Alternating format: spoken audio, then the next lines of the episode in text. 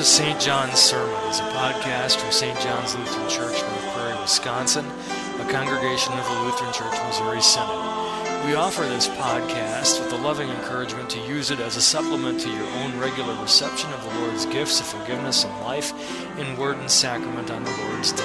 The Lord bless your hearing these sermons.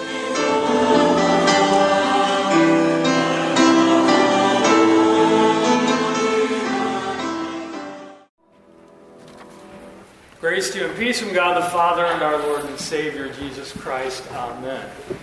Our texts are the Old Testament reading and the Holy Gospel. And definitely the epistle weighs in in good fashion with those two, but we're going to concentrate largely on the two stories, the first two readings. Dear friends, or the first and third readings. Dear friends in Christ, here is the word. Everything happens for a reason. You've all heard that statement. You've probably all thought that statement, and you've probably all said that statement at one time or another. You can imagine that this past week for me, since my mother's passing and the funeral on Friday, I heard that a lot. Everything happens for a reason. And I appreciate the thought and sentiment behind it. And I believe that. I believe that everything happens for a reason. I believe that every last hair on my head is accounted for. And that every last hair on your head is accounted for. And if you're going bald, you're on your own.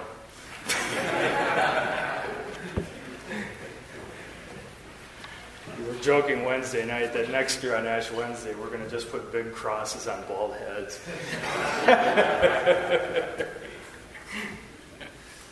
I believe that, and I appreciated the sentiment whenever I heard it. But you know, if I uh, take off the grieving son hat for just a minute and put my pastor hat back on, which I'm eager to do this week, I got to admit one concern about that old statement, everything happens for a reason.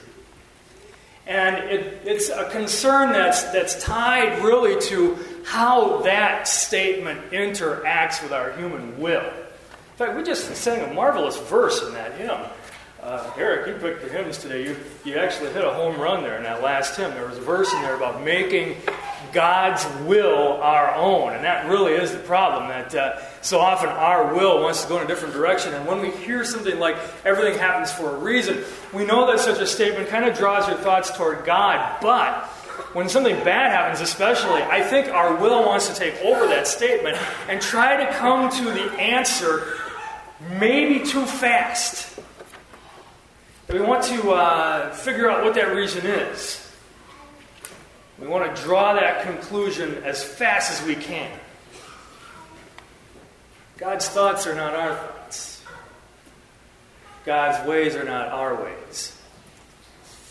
And I can think of times in my life when I was pretty sure I thought I knew what God's reasons were for whatever happened, and then later found out maybe I was wrong. And maybe you've been in that boat as well at times throughout your life. Everything happens for a reason.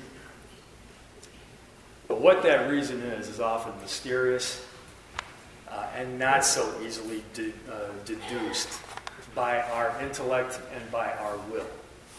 That's important to bear in mind as you contemplate the connections between the Old Testament reading and the Holy Gospel. I, what I, I there, there's a strong connection there, and that kind of surprises me because on the surface it wouldn't look like it at all. On the surface it just seems to look like one is a very long story and the other is a very short story. The story of Abraham uh, sacrificing his son Isaac at God's direction is told with achingly uh, um, specific detail. This is a detailed story. And the problem with that story is much like what I was talking about Wednesday night in our midweek Lenten service with the story of the the centurion servant. The problem with that story from a preacher's perspective is you want to look at Abraham and you just want to admire him in this story for following through on God's will, and you want to preach about Abraham. Just like in the story of the healing of the centurion servant last Wednesday. We were so impressed with the centurion and his humility. But it's not a story about a humble centurion. It's a story about a Lord who does a miracle for his for that centurion's slave. The centurion says nothing good about himself. He only admits what he cannot do. And Abraham in our text is even more silent about himself. He says very little at all. But he also doesn't come up, come off, I guess, as the broken up dad, as someone who has to sacrifice his one and only son. He doesn't come off that way at all. He, he's almost um, automatic about it. He just goes and he does it. And, you know, you could admire him for this. What strength? That's another word I heard a lot of this last week. What strength? Let me tell you, no human being, Abraham included, could do this were it not for the strength of God. That's the way to look at that text. The other account, Mark chapter one, is very, very brief. It tells the story of Jesus' temptation, but it doesn't tell it like we're used to hearing it. It doesn't tell it like Matthew tells it, and it doesn't tell it like Mark tells it, with the three different temptations and the three different types of temptations. No, we're stuck with two verses only. But the connection is quite strong with that more detailed story in Genesis twenty-two. The Spirit, after Jesus' baptism, drove Jesus, literally threw him out into the wilderness in order to be tempted.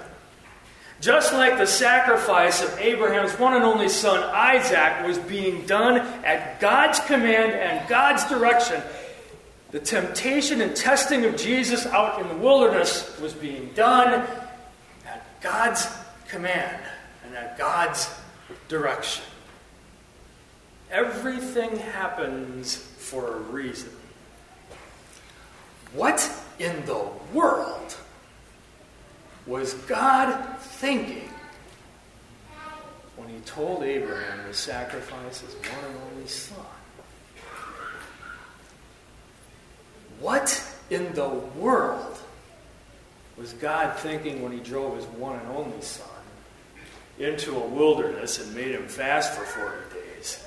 And if you want to hear the Matthew and Luke stories, in their bald truth, the other three temptations, which are not told here in Mark,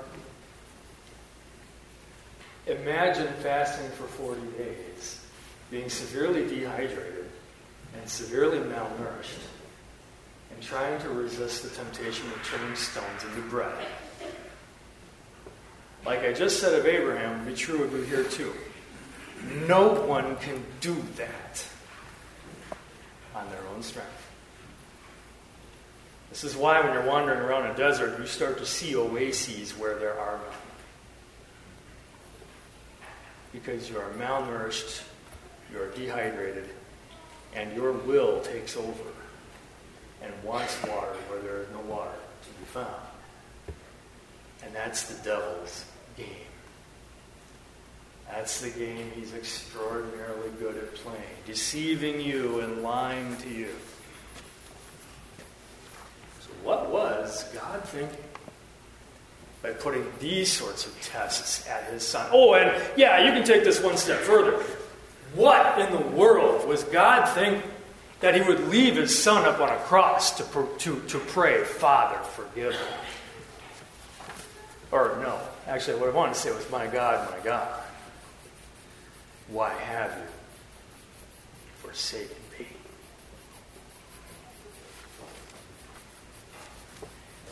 The answer to that question, understanding that all things happen for a reason, that the answer to that question is not necessarily one you want to run to.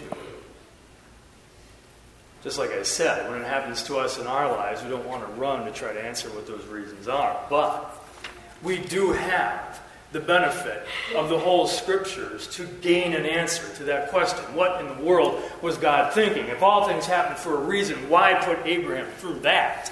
Why put Jesus through the temptation in the wilderness? And finally, once and for all, why put your one and only Son on a cross?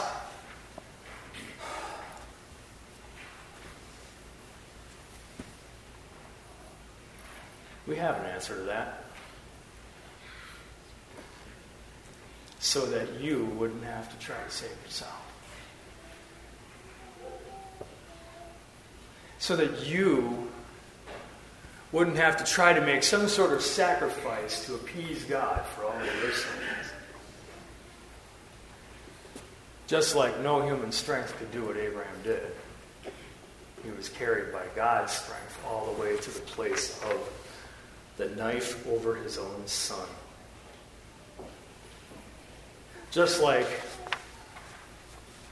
one hundred percent man Jesus would not have had the strength to resist temptation in the wilderness, were it not for his divine nature and the help from angels and from God in the wilderness. If he were just a man, this wouldn't have happened the way it played out. And just as carrying the weight of the sins world of the world's sins on a cross up the hill of Golgotha could not have happened without the strength of God. God did this to teach us a lesson. God did this to teach us that, in a sense, when we say something like, all things happen for a reason, what we're doing is we're throwing all things that happen in our lives onto the hands and onto the arms and onto the shoulders and onto the, the body of a God who loves us, of a God who would take all that stuff on, of a God who would not put you through the same thing. We, I could preach. I could preach Genesis twenty-two as you've got to have the faith of an Abraham. Guess what? You don't. And neither do I. And were it not for the strength of God himself, neither did he. Christ, the promises, the Word. Genesis twenty-two happens a full eleven chapters after we first run into Abraham. And what is Abram doing in Genesis twelve? What is Abraham doing in Genesis? What is Abram again doing in Genesis fifteen? And what is Abraham doing in Genesis eighteen with the three men at the Oaks of Mamre? He's just simply having the Word bore holes through his dead, faithless ears. Promises being made to him that would forever transform him and change him. No, Abraham made no decisions to follow God. Oh, that's getting that story terribly wrong. No. God took Abram and Abraham, sometimes kicking and screaming, into his grace and into his love. All things happen for a reason, not our reasons. God's reasons. And God's reasons are that you would be saved. That you would not have to be an Abraham. That you would not have to be a Jesus in the sense of making that sacrifice for yourself. He took that burden off of you. He gave it to his one and only Son. And out there in the wilderness, as he's being tempted, you're seeing an early foretaste of that sort of love, that sort of grace, that sort of, I don't want that stuff. That's the best word I can think of for it. For you. I'll give it to my Son, so it doesn't come to you.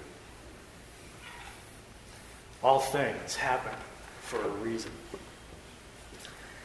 And it's funny, uh, in life, like I say, our human will wants to take over in that discussion, want to, wants to sort out what the reason might be.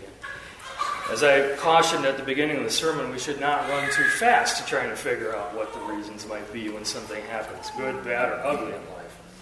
But there is one place you and I can go to sort out a reason for why things happen in our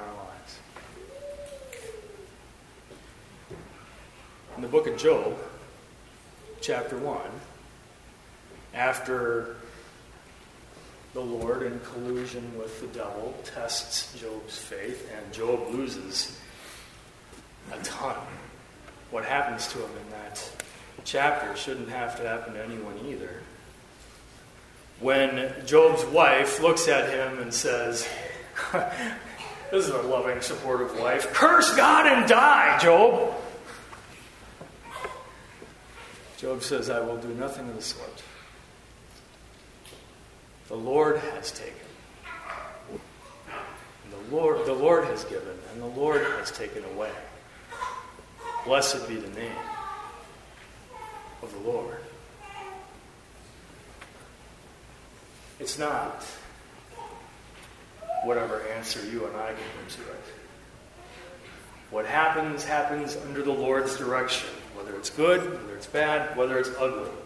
But at the end of the day, whether it's good, whether it's bad, whether it's ugly, if everything happens for a reason and that reason is the Lord's, then one thing we can learn from this, the one reason we can always take with us and, and know is true, is that whatever may happen, His name is to be praised. His name is to be blessed.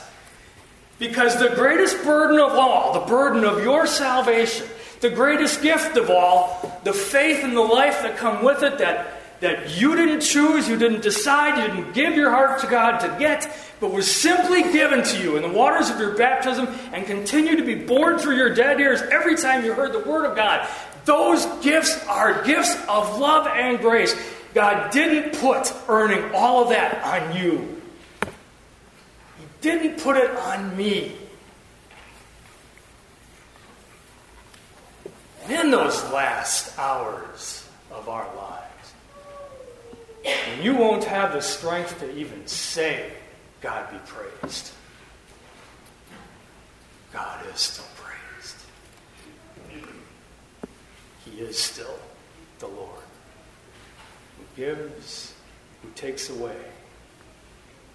But as far as your salvation is concerned, He's given so much more than He would ever take away from you. Praise be to Him. Now and always. The good, the bad, and the ugly. God, teach us to praise Him. Amen. The peace of God, which passes all understanding, guard your hearts and minds through faith in Christ Jesus.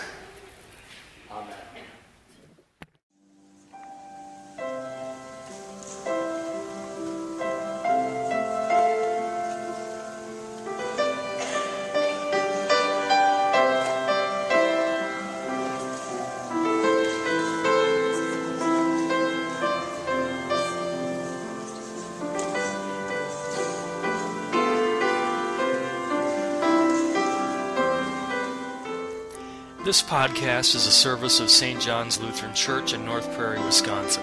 For more information, including location, service times, and links to other Lutheran agencies, please visit our website at w w w dot s t johns n p dot org. That's w w w dot s t johns n p dot org. Theme music performed by Mister Philip Magnus.